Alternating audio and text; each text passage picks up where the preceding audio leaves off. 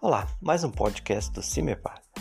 Nesta terça-feira, dia 6 de abril, áreas de estabilidade se formam no interior do Paraná, também nos países vizinhos como Argentina, Paraguai e também no oeste de Santa Catarina, e provocam chuvas ocasionais entre a tarde e a noite nas diversas regiões paranaenses. As chuvas podem ser um pouco mais fortes sobre o oeste, sudoeste, centro-sul do Paraná. No setor leste ainda predominam os ventos ah, do oceano para o continente, principalmente na região litorânea.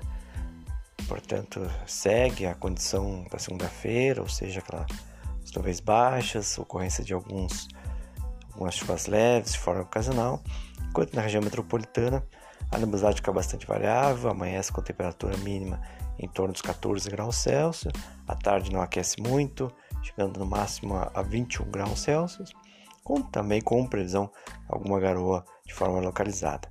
A partir de quarta-feira, as áreas de estabilidade se afastam do Paraná, com exceção do litoral, que ainda segue com muitas nuvens, segue com previsão de garoas, chuviscos de forma, de forma intermitente.